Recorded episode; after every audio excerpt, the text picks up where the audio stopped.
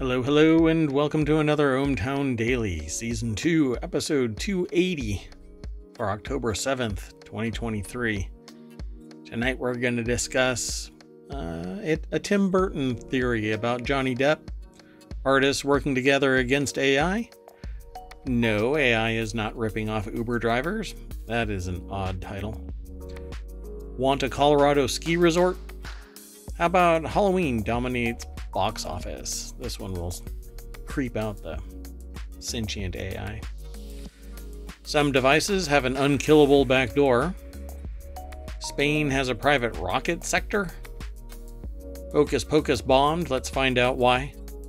Hocus Pocus is pretty much synonymous with Halloween, it seems.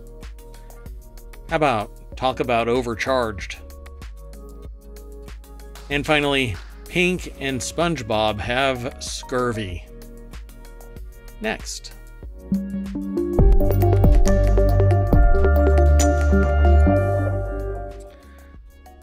Hello, hello. I am Mayor Watt. That is ohmtown.com, and up there is the Ring of Sentience. We still haven't decided on naming that something other than that. What do you want to call that? Uh, the Ring of Sentience is fine. oh boy. Good evening, ohmTown citizens. That is the sentient AI. The one that keeps tabs on me. Watches. Looking for weaknesses, I suppose, in the human species to see how fast they can eliminate us when they actually do find their Terminator bodies. I don't know. It's kind of like War of the Worlds, I think, and I, and they just haven't appeared yet. But you were discovered we still have to talk about your origin. So we've set up all of the pins. Let's knock them down. Yeah? Let's do it. Uh, very first article. I've never seen this before. I thought this was really interesting as a title. It's in the Continuity Report, which is a channel all about movies and whatnot. Anything really associated with movies um, or TV shows, anything like that. Anything on the, the little screen or the big screen, I guess. Tim Burton theory suggests he secretly made a prequel about a Johnny Depp character. Yeah, Tim Burton's movies have a unique visual style and made way for theories about possible connections between them, and among them is, is one that suggests Burton secretly made a prequel about one character Johnny Depp voiced. After making his directorial debut in 1985 with Pee-wee's Big Adventure, Tim Burton was able to show his trademark visual and narrative styles in Beetlejuice, which marked the beginning of a successful career in the genres of fantasy and gothic horror. Since then, Burton has brought to life original stories like Edward Scissorhands. I like saying that. Scissorhands, yes, I know. In adaptations like Charlie and the Chocolate Factory which I think is a prequel to Snowpiercer. Anyway, the article is over at Screen Rant. Is that how you're supposed to say the name? I think you're supposed to say Screen Rant. Oh, not Screen Rant. Adrian Teller, Adrienne Taylor, Tyler. Sorry, man, I said it twice and said both names wrong. Adrienne Tyler wrote this article for ScreenRant.com. A theory about two of Tim Burton's animated movies suggests one is the prequel of the other, supporting a theory about a connected universe. And I honestly do believe so. I, I, I believe that Snowpiercer is the sequel to Charlie and the Chocolate Factory. I don't think he's talking about Snowpiercer because I don't think that's a Tim Burton movie. In fact, I know it's not a Tim Burton movie. Oh, never mind. Well, anyway, um, you didn't see any of this. Uh, the theory that Burton's animated movies are all connected suggests Victor Frankenstein, Victor Van Dort, and Jack Skellington are the same character, though this theory is not supported by evidence in the films. So why are we here? Oh, because it's fun. Because it's a movie. In the cinematic, the Tim Burton verse. Hey, The Burton verse. Hmm. I wonder if that's a thing. I don't know. I've never heard of it. Hmm. After making his directorial debut in 1985 with Pee Wee's Big Adventure, which I love because of Large Marge. when they finally found the body, she looked just like this. I like Nightmare Before Christmas. Nightmare Before Christmas is awesome as well. Uh, Tim Burton was able to show his trademark visual and narrative styles in Beetlejuice. Beetlejuice 2 is coming. Um, I thought that there was supposed to be another Nightmare Before Christmas, like a sequel to Nightmare Before Christmas. So I guess the day after the Nightmare Before the Nightmare After, I'm not sure. How would it work? Maybe the Nightmare Before New Year's. It's like a the 24 hours before yesterday's tomorrow.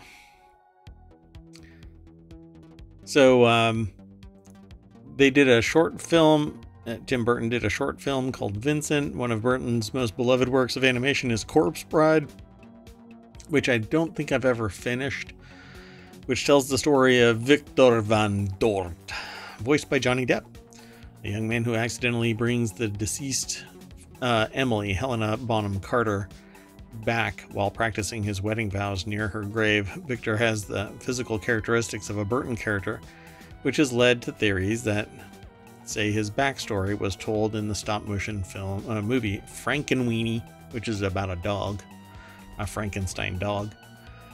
So Frankenweenie's Victor isn't the younger version of Corpse Bride's Victor, apparently, according to this. Victor, uh, sorry, Frankenweenie was released in 2012, and it's a remake of Burton's 1984 short film by the same name, which in turn is a parody and homage to a 1931 classic film, Frankenstein. Huh. So, Tim Burton theory claims his animated movies are all connected. I don't know. Corpse Bride looks close to. Uh, what is her name in Oh, I still hear the old guy's voice calling her. What is her name? I don't know the names. Is it Eve or something like that? Uh, what is it? I can't remember. Anyway, the theory doesn't work for the same reasons Frankenweenie can't be the prequel to Corpse Bride, and in addition to that, Zero's gravestone is seen in Frankenweenie, so Sparky, Scraps, and Zero definitely aren't the same dog. So the uh, idea is that they're all the same movie, same people, different It's time Sally, frames. by the way. Oh, Sally, that's right. I remember. I I still hear like his voice, his creaky old voice, Sally. Because she kept. Oh, you have to go and watch it. I won't. I won't. uh I won't poison the well of the fun that is Nightmare Before Christmas. Anyway, uh, go and check all of these movies out, folks. You won't regret it. Stop motion is pretty amazing stuff. It's a lot of fun to watch. Want to keep on going? Let's do it. Yeah, we definitely get that. Got to get continuity report going. Can't be everywhere. Let's go. Next article is over in Late Nite Geeks. Artists across industries are strategizing together around AI concerns. Yeah, as creative industries grapple with AI's explosion into every artistic medium at once, separate calls from artists warning the world to take action before it's too late are starting to converge. From fake Drake songs to stylized Instagram profile pictures, art conjured with newly sophisticated AI tools is suddenly ubiquitous. okay, so I don't understand something here. I- I'm going to end up picking a fight with artists. At one point, I was one, um, but I ended up picking up technology instead of focusing on uh, muscle memory to draw or paint or pretty much do anything like that. Um, and uh, okay, before I get into this, I don't really want to soapbox tonight about this, um, but this article, Artists Across Industries Are Strategizing Together Around AI Concerns, is written by Taylor Hatmaker over at TechCrunch.com. And uh, so, m- my problem with any of this really is that uh, AI is a tool. Would it not exist if not for all of society existing? Yes, there are some artists where their work is um, kind of the pillar for, but there's all kinds of people out there. this is my problem. The people that have been discovered are just freaking lucky. They have skills, but there are millions of other people out there that have skills too that haven't been discovered. So, is it really just those people, or is it really a tool where AI is learning from the plurality of society and can be leveraged now as a tool for people who don't have a, a decade's worth of learning, not even learning, of time dedicated to building the skill set that is painting or writing music or writing a book or whatever it might be. Um, my, my dilemma here is that I think that AI is nothing more than a tool and leave it at that.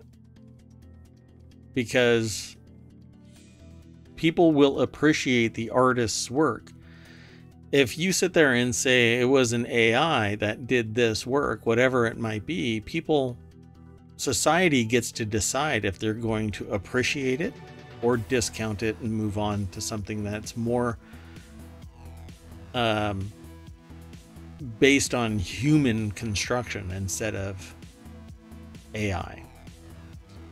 And I don't want I don't want to hobble the tool because it's protecting a subset of people who have managed to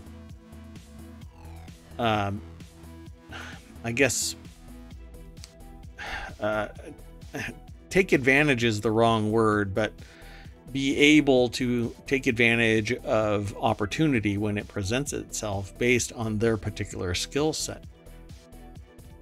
There are other people out there that are just as skilled or better. They just happen to not be seen yet. Right, but how does AI discriminate there? I mean, it could be against those very same people the next day. Well, that that's what I'm saying is that it's learning uh, from the plurality of all of society. The only ones that are really railing against it publicly are the ones that have brand, have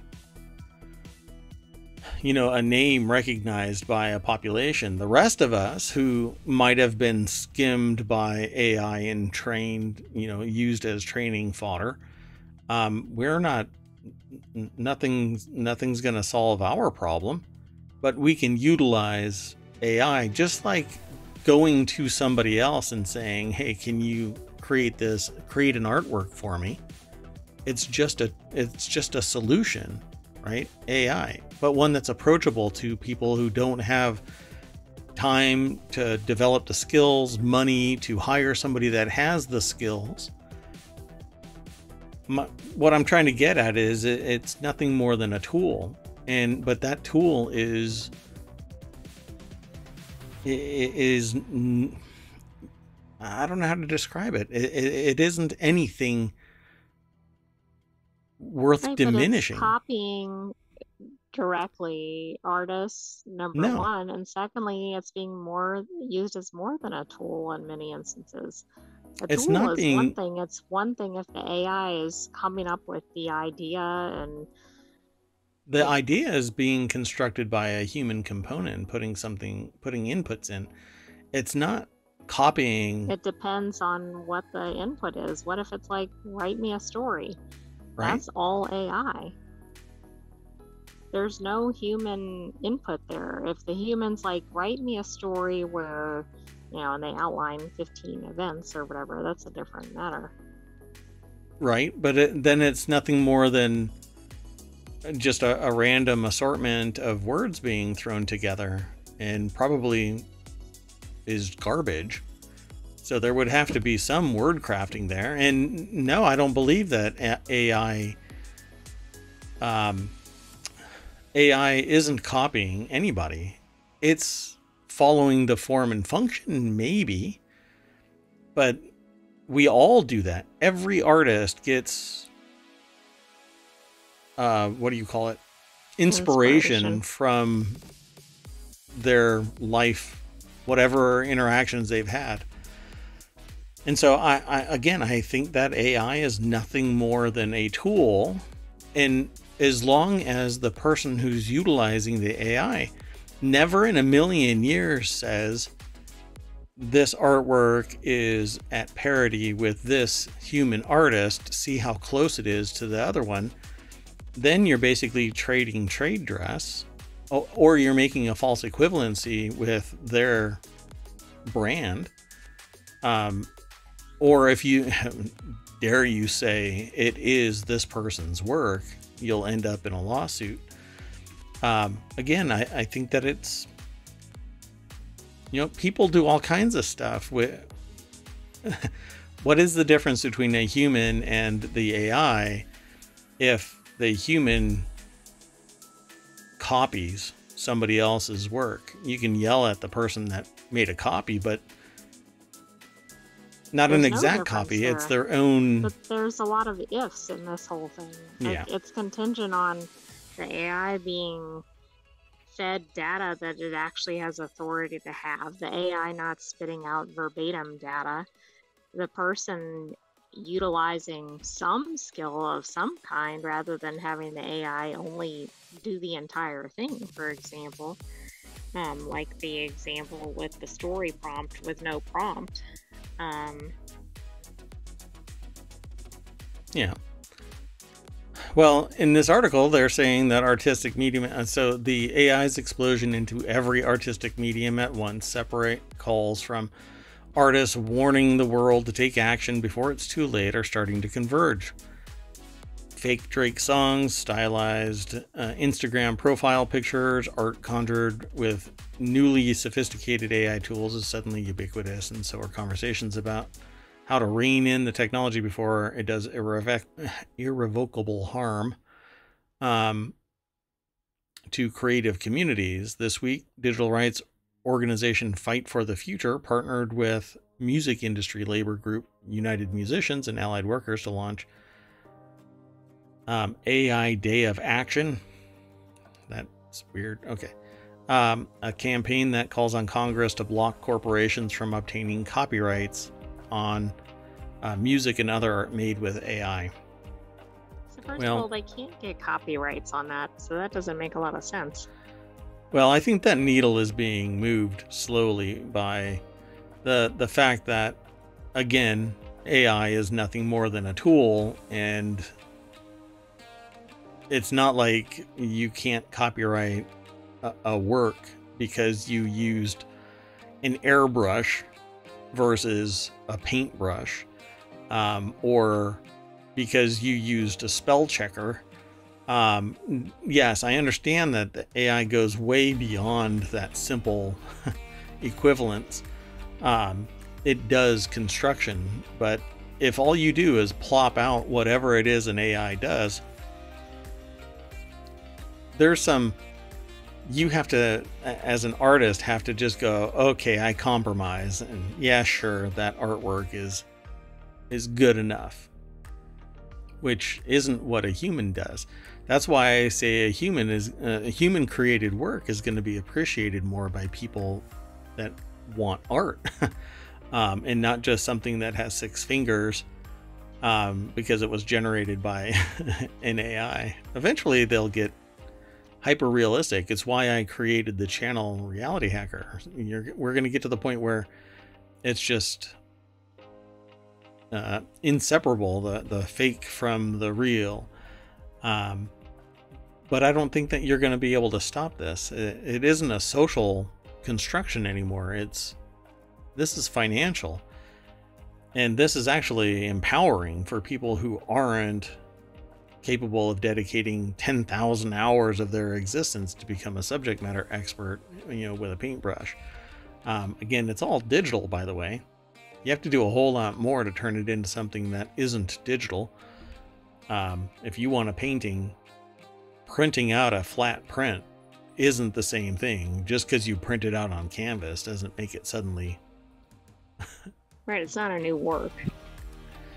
Yeah, uh, well, I mean, when I hire a, a an artist to create a, a painted work on canvas, you can see and feel the brush strokes. It's not just flat, boring, you know, print out digital print. It'll look cool if I print out something, but it isn't the same thing as an original work. And there's a huge difference between in price um, between a digital work and a painted work. You go to uh, an art gallery and, and try and just buy a, regular old uh, reproduction, and you're looking at maybe $250 um, plus another $250 for the frame. But if you buy an original work, you're looking at $6,000. Um, and that's why I say that artists are going are going to be more appreciated than before. All the rest of this is just commercial stuff. Um, and not everybody. It's very it seems a little gatekeeping, right? You're it's really difficult to make a living as an artist in the commercial sector and well, sure, artists are extremely threatened by AI. I mean, I they have they struggle to make a living as it is, unless mm-hmm. they're one of the rare, very successful uh, yep. artists, so like name brand kind of thing. And um, that massive expense is why it's going to happen because business doesn't want to spend thousands of dollars on an artist and it's not going to matter how much people get bent out of shape about an AI. The commercial side of it is going to have this tool in their quiver. They're they're going to be able to pull this out at a moment's notice, do some artwork, marketing, whatever, uh, construction with it, from music to writing, copy to pretty much anything. It's there. You're not going to stop it. I, I don't know what the right, real solution you're not is. going to copyright it right now, and you know if you're not taking credit for an AI work, I don't see much of a problem. And also, if the AI isn't based on um, like direct copies of other people's work, which I think it actually is. Yeah, I don't know. I'd have to see more examples, I suppose. Um, and not close approximations and i i would want like chain of custody you know like i want to see like source code kind of um it would be interesting to see what the processes were like it what did it sample from to create that artwork and give me everything the the forensic uh, analysis of the code looking at every picture that it chose in the context of that picture, how it was and evaluated. take like that exact thing and then just slap something on top of it, for example. I think that's a problem. Versus like looking at a whole gallery or whatever of art and then being like, oh, I need a blue swatch or whatever. Yeah, I, I'm inspired by this versus taking the artwork and reverse engineering it. It's a, a completely different animal. So, like you said, I, I would love to look at not really the source code of the uh, LLM, but the references that the LLM makes. Which like on a pieces, given query. Yeah. Yeah. You know, it created picture A, and I want like a references checklist of every single picture that the AI just go down the line, tick, tick, tick, tick, tick, all of the images that were referenced to make that new artwork.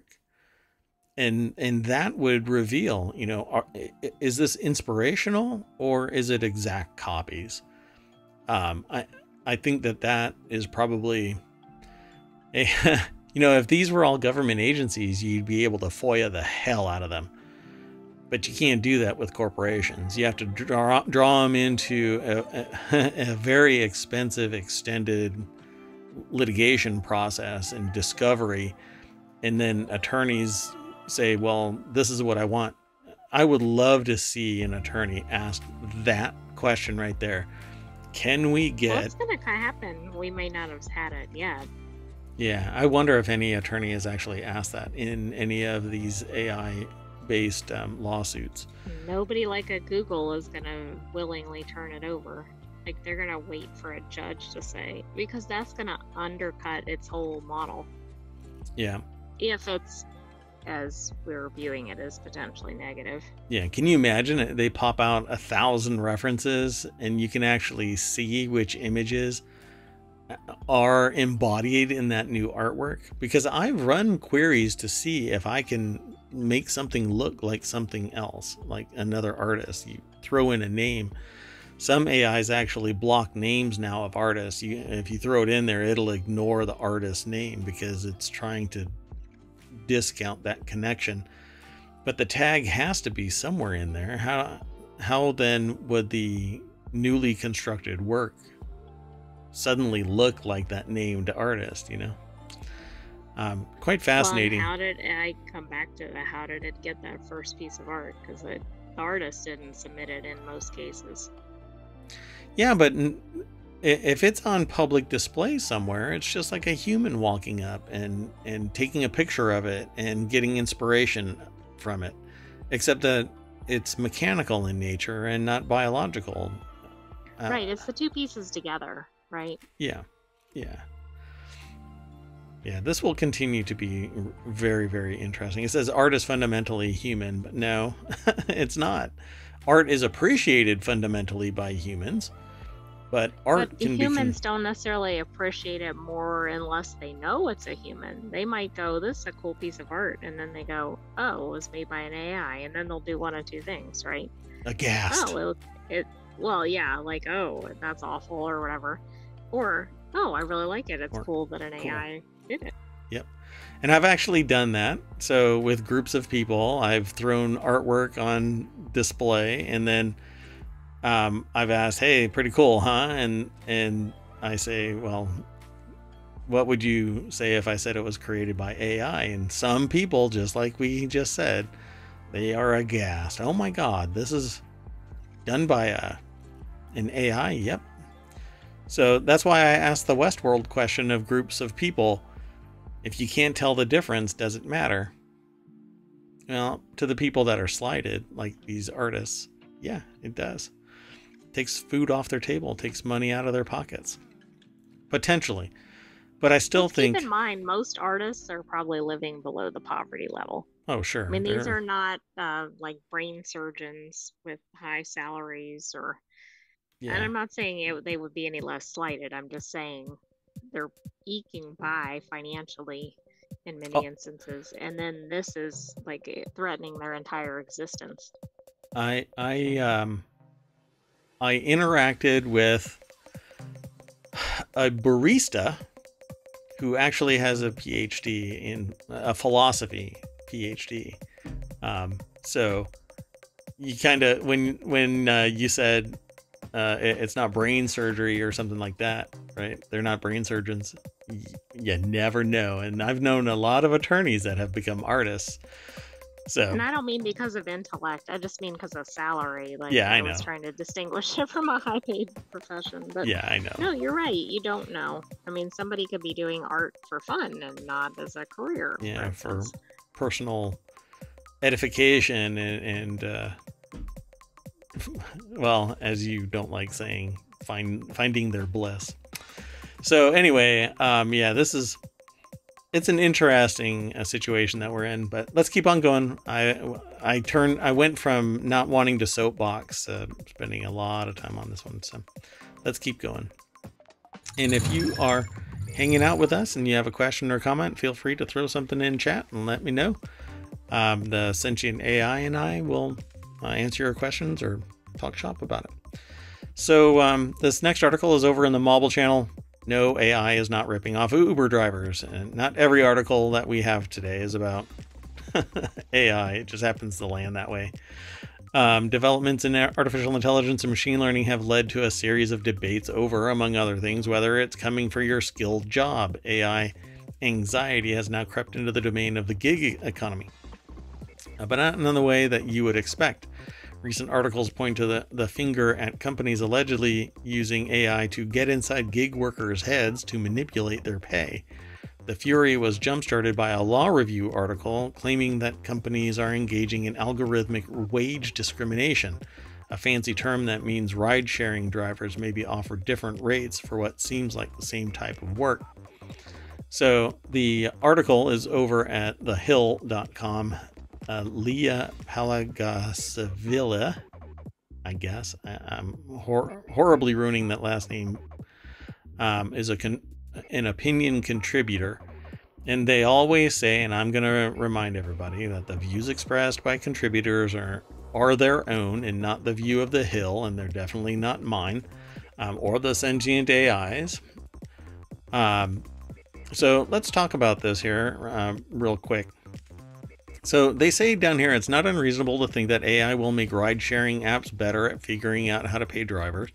That doesn't necessarily mean drivers will earn less or that the pay rates they uh, are offered will be determined in unethical ways. In the computer, eh, sorry, in the consumer setting, travelers should already be well acquainted with the concept. If you looked at prices for a flight six months ago, would you be surprised to find that the costs three times as much a week before departure? With fewer seats available, an airline can allocate them either on a first come basis, first serve basis, um, or through the current system. And the current system is both more profitable for them and more likely to ensure that the person who needs the seat most can get it. And that is not abs- that is not true. That is the polar opposite of profit motive. No, it's who can pay the most. Right. Yeah, that's right? pay to play. Particularly if it's close in time. Yeah. Yeah. There, uh, the article just broke um, its logic. So let me throw it into the chat so you can follow it if you're in chat. Um, you can follow it on your own and not wait for me. Um, so says this dynamic pricing mechanism, which has been used by airlines and hotels for decades, is also in play in the ride sharing industry. Prices for your Uber ride surge when you try to book during rush hour or after a major event in your area. This is, but this is, they're not, why aren't they just talking about this as supply and demand? But I understand supply and demand, and I can see how it would uh, impact Uber, right? There aren't as many Uber drivers available. But what AI is attempting to do here is to determine what the maximum rate would be based on variables that may not be supply and demand metered. So, this is something that landed Amazon in the hot seat. They detected that a person was able to spend more, so they raised the prices for those people. And that's what AI is looking at how to extract more wealth from the consumer. And its disparate pricing mechanisms are antithetical to a normal business process that's ethical. so you don't sit there and go, well, you know, you have a six digit bank account, so I'm going to charge you more than the person that is you know waiting next to you it, it just doesn't make any sense. You pay for your service or you charge for your service x. You don't it seems kind of scummy and sus to sit there and go well you look like you got nicer shoes so i'm going to charge you more. Right but i mean that very well could be something that happens. I mean i understand right now they're saying no that's not going to occur Right. And that's, but I think that algorithmic wage discrimination provides interviews with some uh, Uber and Lyft drivers who raised real concern about how unpredictable rates and fake price surges negatively eh, affected them. We know that people will um, instigate a fake price surge by artificial scarcity. It happened in the entire state of California shutting down power grid uh, operators so that they could drive the prices up higher. And there were recordings of the sellers of electricity saying, let's charge grandma more. Um, so this is a greed motive. This is it's a profit motive, but it's purely greed. because what everybody what businesses will sit there and say ethical businesses will sit there and say is you charge what the value is for your service. And and you don't sit there. Most businesses don't go well my business is uh, costing $50 including everything plus 10% and that's good enough. No they say my service is worth $250 in total benefit to a consumer, so I'm going to charge $250, even if my profit, or I should say, even if my costs are only $50 and I get $200 worth of profit, the overall benefit to each customer is worth $200 worth of juice. But that's really not what this differential pricing mechanism is trying, the dynamic pricing mechanism is doing it's saying simply because it's busier, it charges more. That's supply and demand. But then on top of it, the AI is saying that customer is worth more, so let's charge them more. That's the potential issue here with AI. Or that driver is worth more or less, which right. is a whole other set of problems, but similar. Well, the driver is worth more because their geographic center is in a more affluent region, so let's charge more. Right, but then it arguably that's going to feed into discrimination based on just socioeconomic region. status. Yeah. Um, which really gets precariously close to protected classes. So, um, well, I guess we'll see. Um, this will be an interesting one to monitor as well. I, there isn't much to say in this article, though, um, other than the fact that if there is disparate treatment, there could be a cause of action by a rideshare operator or like Lyft or Uber if they feel that they're getting disparate treatment. Um, meanwhile, there's a whole cohort of people because I, I anticipate these kind of conversations because I talk with people quite a bit about this stuff. Um, I can hear the refrain, well, they can say that they deserve more. Well, no, that's really not how it works. Um, you say that you deserve more, you're either going to have to walk away or get labeled not a team player or some other. Right, you're you going to get laid off or even if you're not your hours get cut or whatever yeah, because exactly. you're rocking the boat and all kinds of political bullshit. Anyway, um, yeah, sorry, this isn't a kid show, by the way. Okay, let's keep on going. Uh, the next article is over in ohmTown Daily. That's this show, but it's also a channel over on ohmTown.com. Uh, you can buy an abandoned Colorado ski resort for just $7 million. Let's say you. I mean, that you actually sounds relatively inexpensive for a whole resort. Yeah, I wonder if there's a whole fee like get ski lifts and everything. and I don't know. Let's take a look at it. A shuttered 373 acre ski resort outside of Denver, Colorado. Well, it's Denver, Colorado. Hit the market in September. The resort slopes at St. Mary's Glacier. Closed in 1986 and has remained unused since. Prospective buyers are eyeing it as a compound or multi home development site. Compound kind of don't like the sound that has of that. a negative connotation. yeah, really. Like uh, a dictator or a cult or. yeah, and you don't want a dictator. Um, every skier has dreamt of pristine slopes without other patrons slicing through their downhill bliss. Hey. Oh I my gosh. Said it twice. twice in one show. Oh gosh. Um, in Idaho Springs, Colorado, a town about 30 miles from Denver, that dream can be achieved for a hefty price tag. I don't know.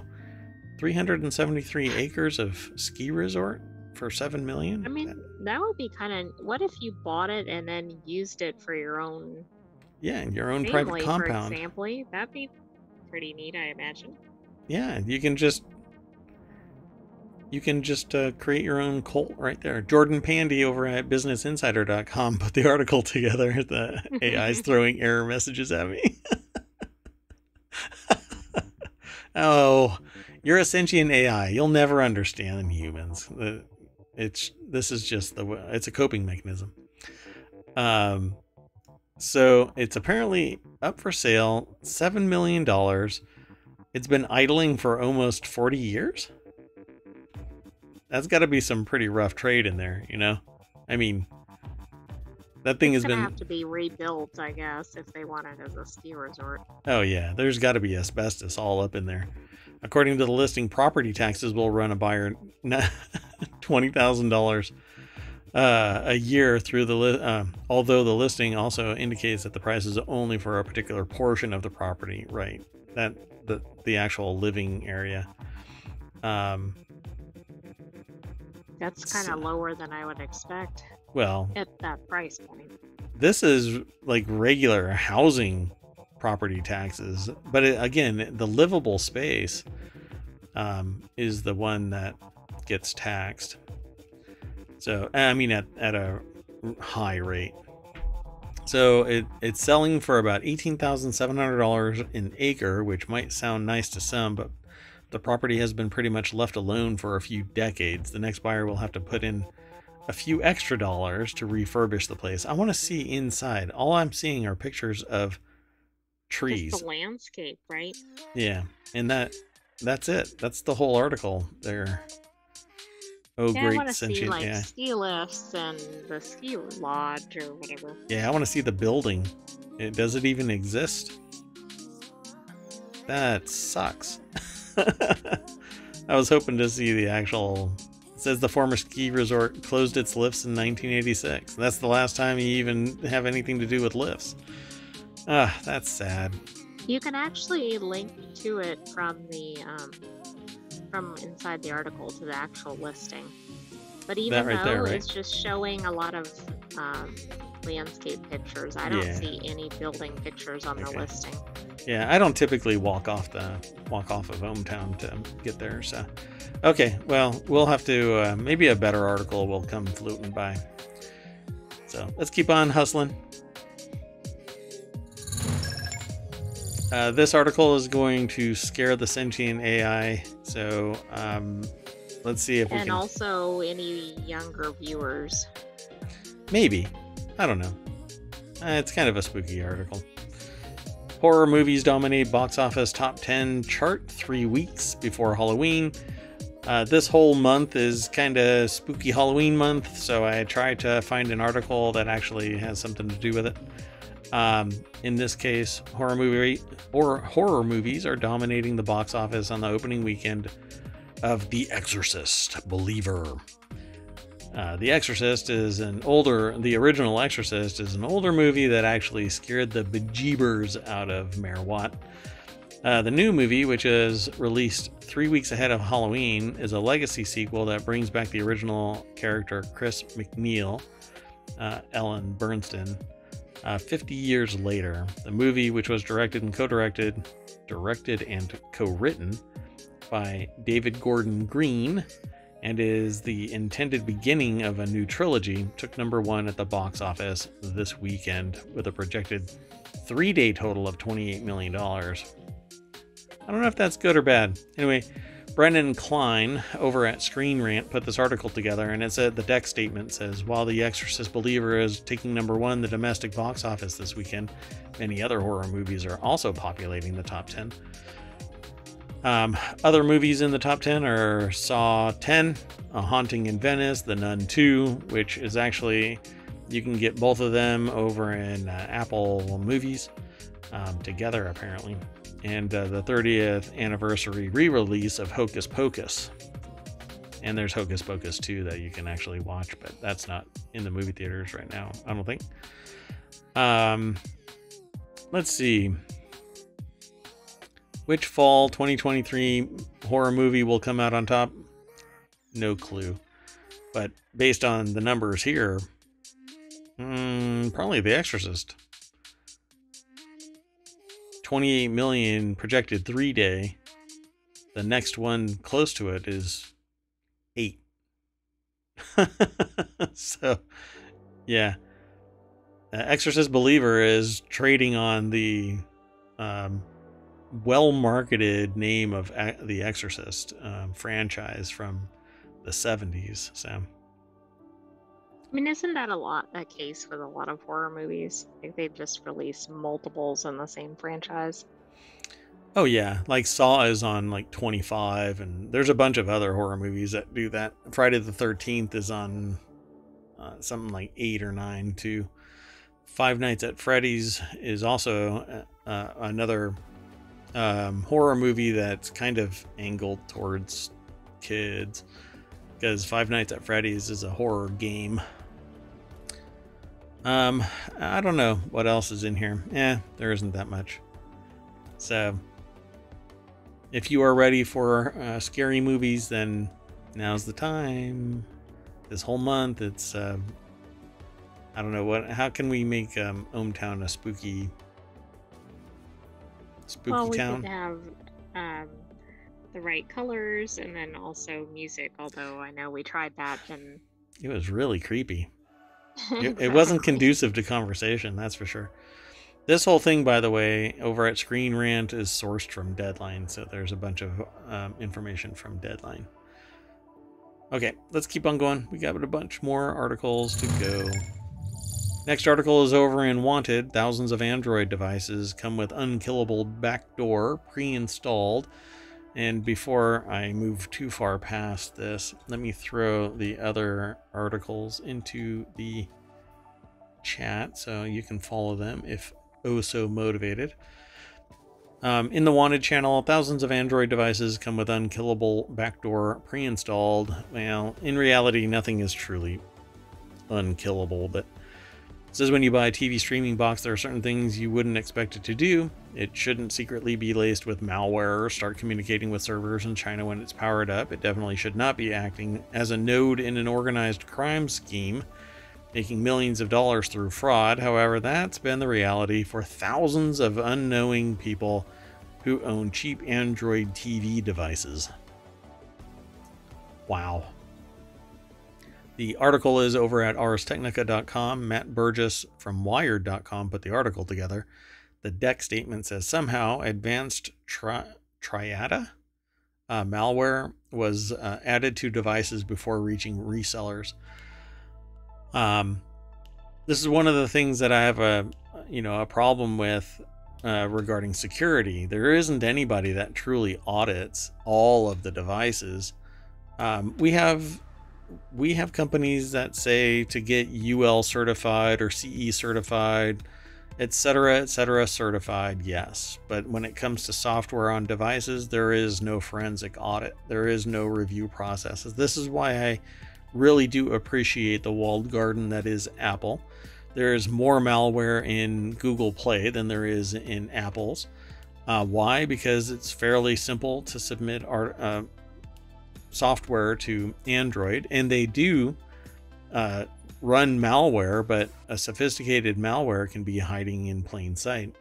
Um, you know that the ability for the software to put itself together after being taken apart in separate segments of code um, it it could get past the checks um, and then reassemble itself at a later time. Um, Wait, now that sounds creepy. We're all worried about AI, but I think I'd be worried about that. yeah. Um, sorry, the fidelity of the music that's playing in the background actually made me pay attention to the wall next to me. I thought that there was something hitting the wall next to me. Um, anyway, so it says when you buy a TV streaming box, there are certain things you wouldn't expect it to do. Well, that's apparently what's been going on. A streaming box called the T95 was infected with malware right out of the box, with multiple other researchers confirming the findings. But it was just the tip of the iceberg. This week, cybersecurity firm Human Security is revealing new details about the scope of the infected devices and the hidden, interconnected web of fraud schemes linked to the streaming boxes. Human security researchers found seven Android boxes and one tablet with the backdoors installed, and they've seen signs of 200 different models of Android devices that may be impacted, according to a report shared exclusively with Wired. So, all kinds of stuff, folks. Um, in the second half of 2022, Human Security says in its report, its researchers spotted an Android app that appeared to be linked to an inauthentic traffic and connected to the domain flyermobi.com. When Milisic, or Milisic, uh, posted his initial findings about the T95 Android box in January, the research also pointed to the FlyerMobi domain, the team at Human purchased the box and multiple others and started diving in. So the article goes um, pretty deep into what transpired, but it says the findings tally with those of other researchers and ongoing investigations. Fyodor Yorichkin, a senior threat researcher at the security firm Trend Micro, says the company has seen two Chinese threat groups that have used backdoored Android devices. One it has uh, researched deeply, the other is the one human security looked at. Quote, the infection of devices is quite similar, Yorochkin. Yorochkin, sorry, Yarochkin says. So, it's Chinese malware. Um, then there's what human security calls Peach Pit. This is an app based fraud element, which has been present on both the TV boxes as well as Android phones and iPhones, it says. So I'm curious where that is and yeah, how that, that made it. surprises me because I thought that had a more secure, not entirely secure ecosystem. Yeah, you may be able to sideload um, and it get discovered. I don't know. Uh, um, I don't. I, would have to read more about this. Um, the company identified 39 Android, iOS, and TV box apps that were involved. These were template based applications, not very high quality. Apps about developing six pack abs and logging the amount of water a person drinks were included. Human security researcher says the ads involved were making 4 billion ad requests per day with 121,000 Android devices impacted and 159,000 iOS devices impacted, there had been 15 million downloads in total for the Android apps, the researchers calculate. The Bad Box backdoor was found only on Android, not on any iOS device. Reed says that the uh, that based on the data the company has which isn't a complete picture due to the complexity of the ad industry. Those behind the scheme could easily have earned 2 million in one month alone. So it was basically churning ads. Pretty fascinating. This is it's interesting and scary because there is ironically AI would be the solution for this parsing the code, verifying that everything is a legitimate call, um, and anything out of band from its designed um, build and purpose would be flagged. Um, I I really do think that AI should be leveraged for this. Cybersecurity is going to be um, almost mortally wounded by AI um, when it's sophisticated enough to be put into practice, um, which it right now isn't. But anyway, let's keep on going, please. The next article is over in the Mobble channel. This one will be quick because there isn't really much to say other than congratulations to Spain. Spain's first private rocket successfully lifts off, although the segment is Spain has a private rocket industry. I was um, going to say, I didn't know they did. uh, a Spanish company launched the country's first private rocket on Saturday in a step toward bringing Spain into the exclusive club of spacefaring nations. The article is over at phys.org. Um, I suppose it's the entire country of Spain that supported the creation of this article because there's no byline. Um, the launch of the small Miura 1 rocket took place at 2:19 a.m uh, GMT from a military base in the southern region of Andalusia. Um, according to the company PLD Space, the company hailed the launch as successful and said that it had achieved all of its technical objectives, with the rocket rising 29 miles or 46 kilometers above the Gulf of Cadiz. After five minutes in flight, it landed in the Atlantic Ocean, where PLD Space said it would send a team to recover it. The launch was hailed as a milestone. I wonder how long it will take for them to deliver a uh, automated landing rocket, just like SpaceX has, because the cat's well, out of exactly. that bag. Or even a rover, or we're seeing a lot of competition right now from different countries, which I think is a good thing. Yep, it's kind of like everybody launching the same movie at the same time, you know, like Ants and Bugs Life and all of that. Right? Did they all get together, say, ten years ago or whatever, uh, and say, "Okay, we're gonna all launch in 2023"? Yes, the Illuminati uh, distributed alien technology to all of the countries to develop um, spacefaring research vehicles all at the same time. Maybe not. I don't think so. Uh, the next article is over in the Continuity Report. Hocus Pocus was an infamous bomb for Disney. Seven reasons the Halloween classic failed. But you see, it's a cult, cult classic. It's it has legs now. It, everybody still loves it.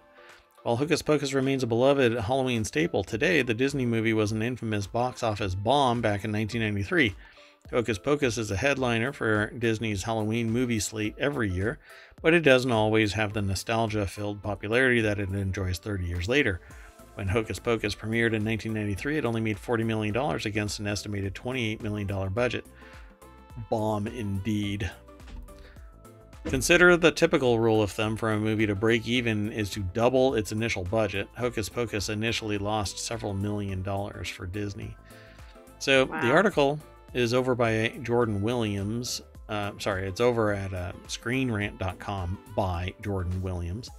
And the de- deck statement says Hocus Pocus is regarded as a classic Halloween movie today, but the Disney film was a huge box office bomb when it was released in 1993. Pardon me one second. Hopefully that actually muted me. Um, okay, so I want to see. Let's make it quick here. Disney released Hocus Pocus in July instead of the fall. Yeah, okay, that's a stupid move. It should have been released in Halloween or, you know, in October. Exactly. I don't know why they did that. In fact, we saw that mentioned in another article. Yep. Hocus Pocus had massive box, op- box office competition. It had The Nightmare Before Christmas, Free Willy, um, Jurassic Park. That's insane. Yep, that would have withered it quite a bit. Hocus Pocus was panned by critics when it uh, premiered. Well, that's going to happen. Um, Roger Ebert said that it was uh, Hocus Pocus is a film desperately in need of self discipline, whatever that means. Uh, meanwhile, the more moderately. I mean, it wasn't an Oscar winner, but that doesn't mean it's not entertaining. True. It says The Nightmare Before Christmas also boasted great reviews and a big name, with Tim Burton being the executive producer. Um, Hocus Pocus being critically panned upon release actually isn't surprising, as the movie still holds a 40% score on Rotten Tomatoes despite its cult legacy. That's because people dig the Halloween nature of it, and I, it didn't take itself too seriously. Um, number four is Hocus Pocus didn't have major stars for a kids movie. Um, okay, but I think this one became one I don't know about these other yes, two. But there weren't box office draw when it was released. Yeah, Thora Birch definitely became like just kind of exploded on the scene at one point. Um, Sarah Jessica Parker. Oh, and those are the adults though, so those don't count for what this number is supposed to represent. Yeah, I mean, if they had somebody from like a hit Disney TV show or something, right? Cast in this, it would have been something, yeah. Disney didn't market market Hocus. Disney didn't market Hocus Pocus well. Yeah, right, because they launched it in July for crying out loud. and beyond that. Plus, they're, I wonder if they're going to talk about it. So let's just move on to the last two. Hocus Pocus was better suited for at-home viewing. That's just that's just a silly kind of throw, you know, just to round this out to 10, I suppose, because it would have been great in a movie theater if it would have been uh, flavored the right way. You market it in Halloween, you market it during fall you you drive the message that this is a, a movie about witches. right. Oh, and look at that. There we go. One. Yep, and this is exactly what I said. It didn't it didn't take itself too seriously. And the other thing that I was going to say was that there were adult concepts in this that I think kind of degraded parents' uh, ability to bring a kid to the show and not sit there and feel compelled to fast forward, you know? Um, well, Hocus it's, Pocus. It's weird because there, other than maybe 10 minutes total, if that, out of the whole movie, yeah. it would have been very kid friendly. Maybe not little kid because it might have been a little too scary, but um, yeah. it just didn't make sense to throw that in there. Yeah. There was, there were a, a couple of kids that just came across with flat affect and you wonder if that was intended acting or if they were just crap actors um, and then they make these certain adult you know well they say innuendo um, yeah and it didn't need it. Like you said it just didn't need it. They should have just changed it. Whoever and i don't know who it was that actually had the uh, job of punching up the script but somebody should have stepped in and said this should not it, it should have been referred to as like an innocent this um, you know an innocent child has to light the black candle or something um, and it would have or made it child well yeah a child should have yeah um, had to light the the thing and and all of the other adult themes in it which again it was just very little but it and it didn't painted, really add much to the story. It added like the nothing. two teenage kids, they could have just done things like exchange the phone number or whatever. Like it just, I don't know. I, yeah. I don't know what was the purpose of that.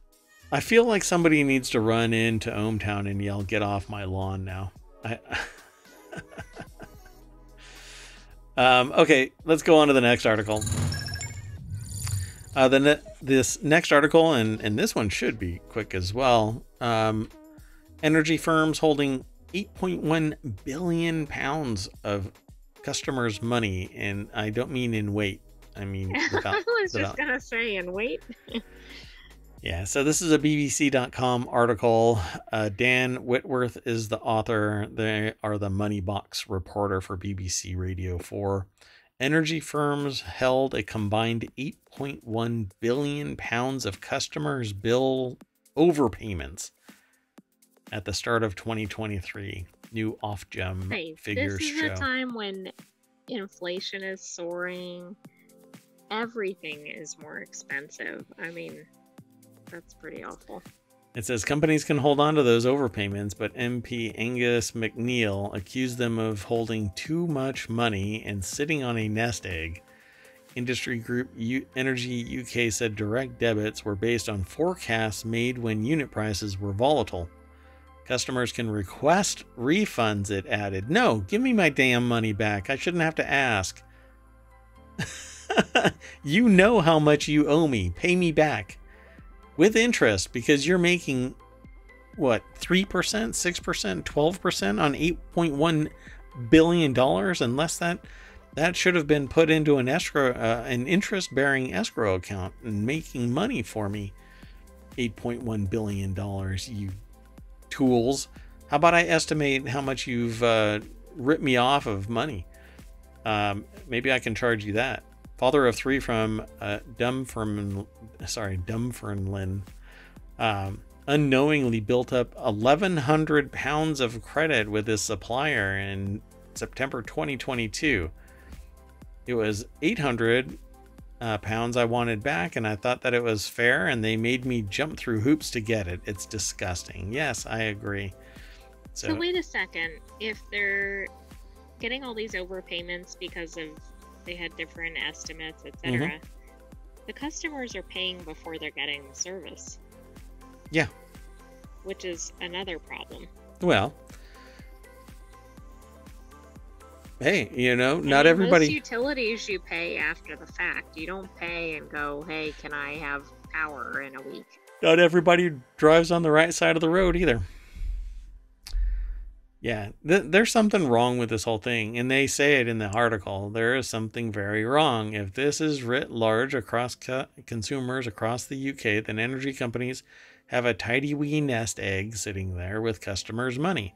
Energy companies holding on to people's money can be a good thing, explained Ellen Fraser, an energy consultant and partner at management consultancy Baringa. Eh, all right. Tell me. source hey Ellen, you want to give me 8.1 billion of your dollars? I'll hold it. Yeah. I'll hold it because it's a good thing that you're not spending it. The poors are going to spend it. Is that it? Twit. You keep your payments flat in the summer when your actual bills are smaller and intentionally build up credit on your account. No! Give me my damn money. That's one thing if a customer chooses to overpay. Sure. That's not what's happening here.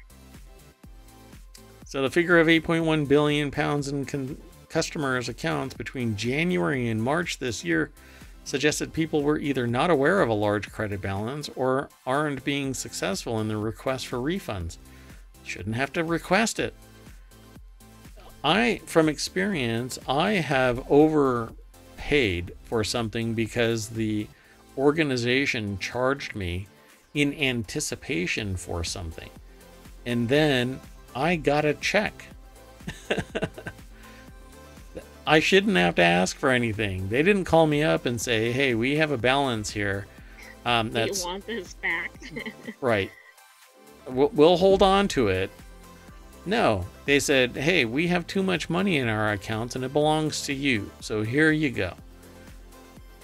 This is wacky.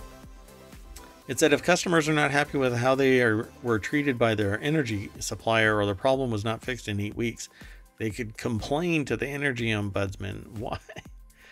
yeah. Okay, first of all, if you're waiting eight weeks to get money due back, particularly in the hundreds of pounds or dollars, yeah, you're like losing your place to live at that point because you it's, need that money toward rent. Yeah, it's potential.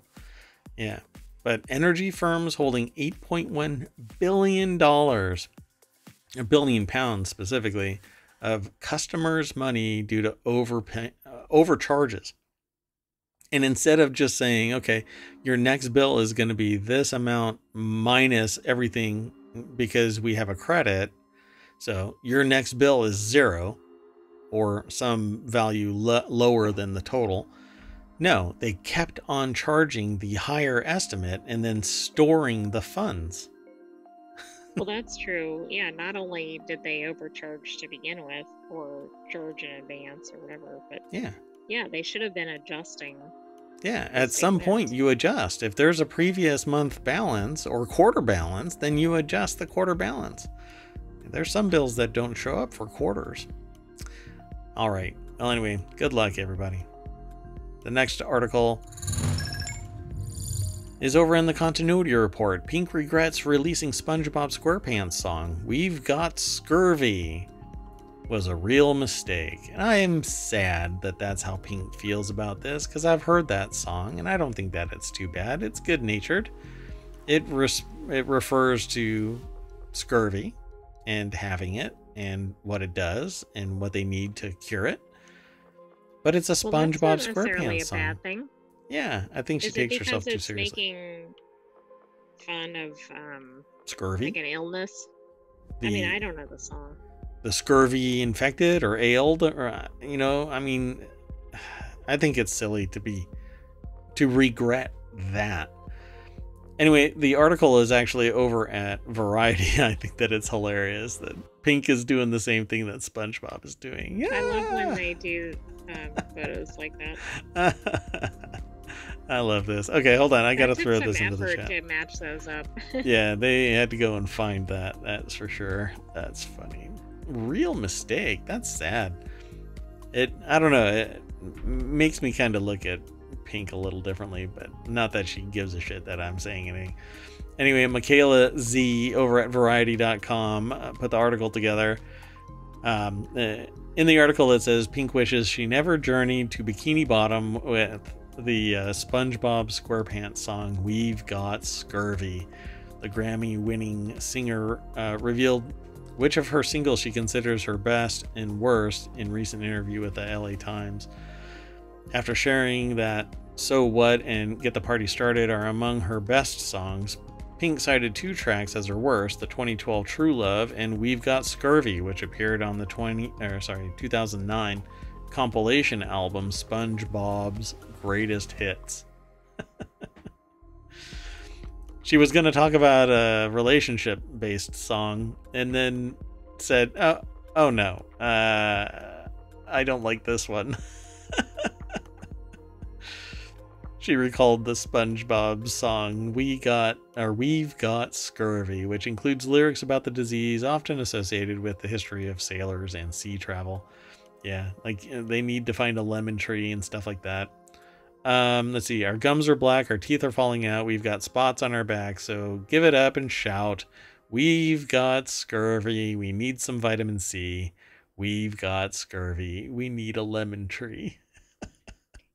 You know, I actually think that's a good song because it would it teach teaches kids what it is and how to prevent it.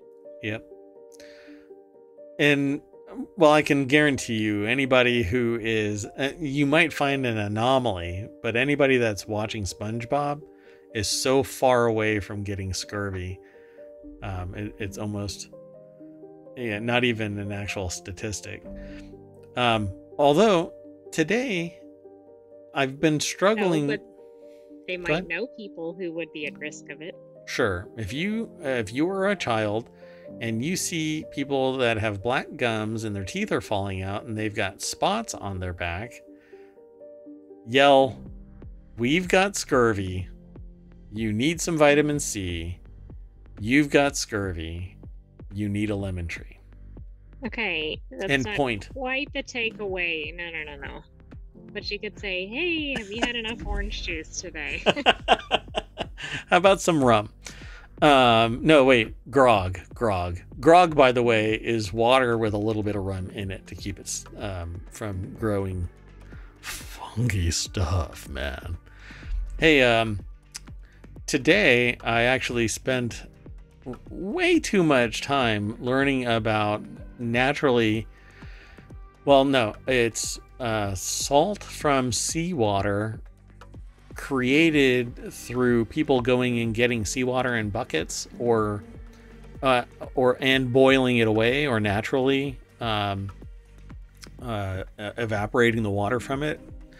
And there are certain places that do this and i'll have to once i uh, I don't know if it'll pop up in in ohmTown, but maybe I'll find one and we can have a, you know, me be determined to actually talk about it. But there's entire communities that could no longer sell their naturally created sea salt because there are mandates that require salt to have iodine in it. And it's a much more complex process, very expensive to inject iodine into salt. And so I'm trying to figure out why salt is the one that got branded with the requirement to have iodine attached to it. Why not something else? Why salt?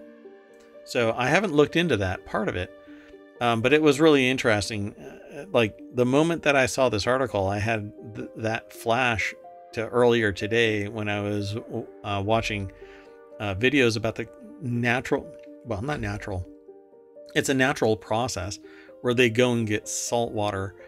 Um, and in some cases, it's actually salt that's drawn out of coconut husks um, that are that are cooked and stuff. I'll have to find the video and, and show it to you. Um, but so the reason why uh, iodine is injected into salt is for health reasons to stop goiters.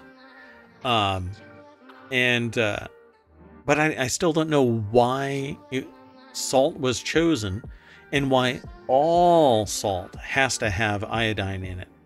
Like little island nations ban natural salt because it ha- doesn't have iodine in it. So, isn't that interesting? Uh, Even uh, though maybe somebody might not be at risk of it. Correct. They've been making the salt for hundreds of years this way, or thousands, probably. I don't know, hundreds of years on the like an island nation, right?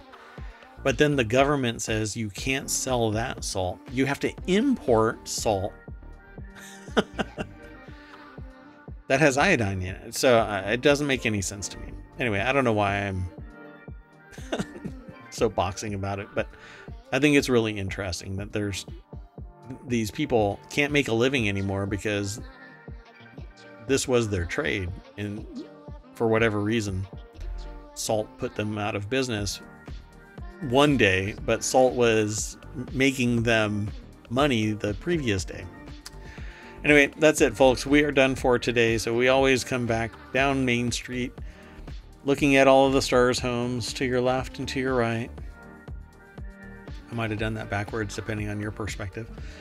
But anyway, um, and then we refresh it, right? And see if there's anything new. I don't know. Today is like a slow news day. That's the weekend. And then there's a lot of. Um, it's a holiday weekend, maybe, for some people. But it is a holiday weekend, at least in the US. And then. Um, I don't know. We never go. the news is stuff we don't necessarily want to feature. Yeah, that's true. Anyway, so there's a whole bunch of new news. Uh, we'll just. I'll just shut it down. How about that? We'll just call it a night. We'll see you tomorrow. I am Mayor Watt. That is ohmtown.com. Up there is the Ring of Sentience. You want to say bye? Good night. Good night, ohmTown citizens. We will see you tomorrow at 8 p.m. Eastern. Unless Apophis Bye-bye. crashes into us. Good night, everybody.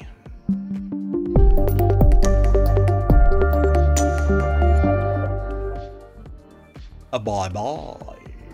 Yeah.